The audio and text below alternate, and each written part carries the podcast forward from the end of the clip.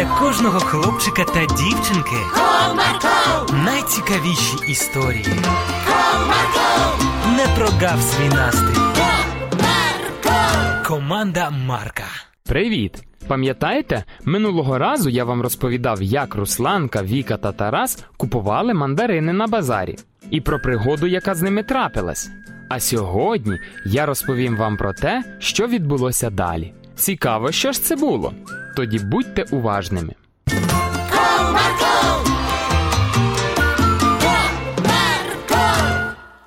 Присівши на лаві у скверику, друзі ласували мандаринами, і додому йти їм зовсім не хотілося. Як же добре, що ми купили мандарини. Вони такі смачні. Так, соковиті й солодкі. Хоча мама мені казала, що ще не сезон мандаринів. У нас ніколи не сезон, бо вони у нашій місцевості не ростуть. Не сміши, ми це і так знаємо. Невдовзі повз друзів, шалено гавкаючи, пробіг великий чорний пес. Назустріч йому трапилася дівчинка, що вигулювала на поводку невелику білу собачку породи пекінес. Вона ледь встигла ухопити її на руки, коли чорний пес почав стрибати з грізним гавканням. Допоможіть! Рятуйте! Ану геть, забери звідси. Фу, фу. В цей час підбіг також і хазяїн собаки з поводком і намордником в руках. Рекс, фу, місце. Та припини вже стрибати, кому сказав? Зробіть хоч щось, він мене зараз пошматує. Розі, ну будь ласочка, зроби щонебудь. Ми без тебе не впораємося. Подумала Русланка, благаючим поглядом дивлячись на свій рюкзак, у якому лежала Розі. Цю мить черепашка замиготіла червоним кольором, і чорний пес припав на всі чотири лапи і поповз до свого хазяїна. Ви цілі? Він вас не вкусив?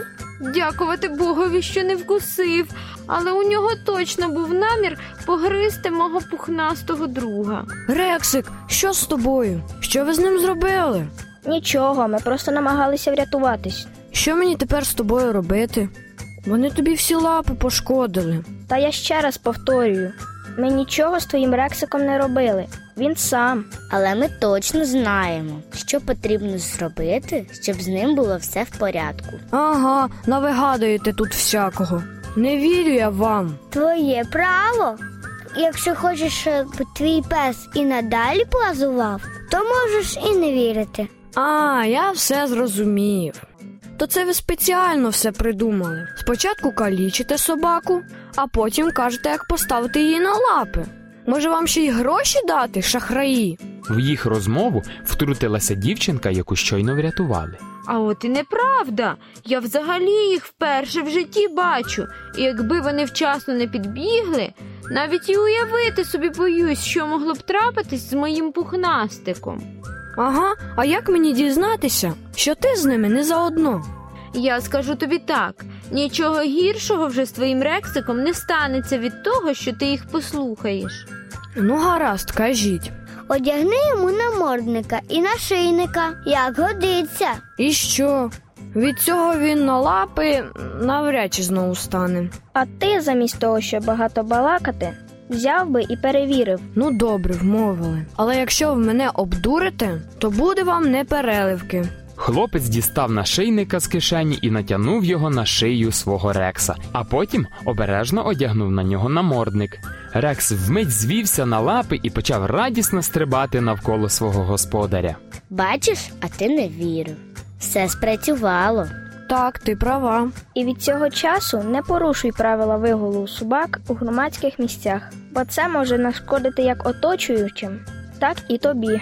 Обіцяю. Головне, що Розі справилась зі своїм завданням вчасно. І мовчки. А той хлопець, я впевнена, добре засвоїв правила вигулу собак. Точно.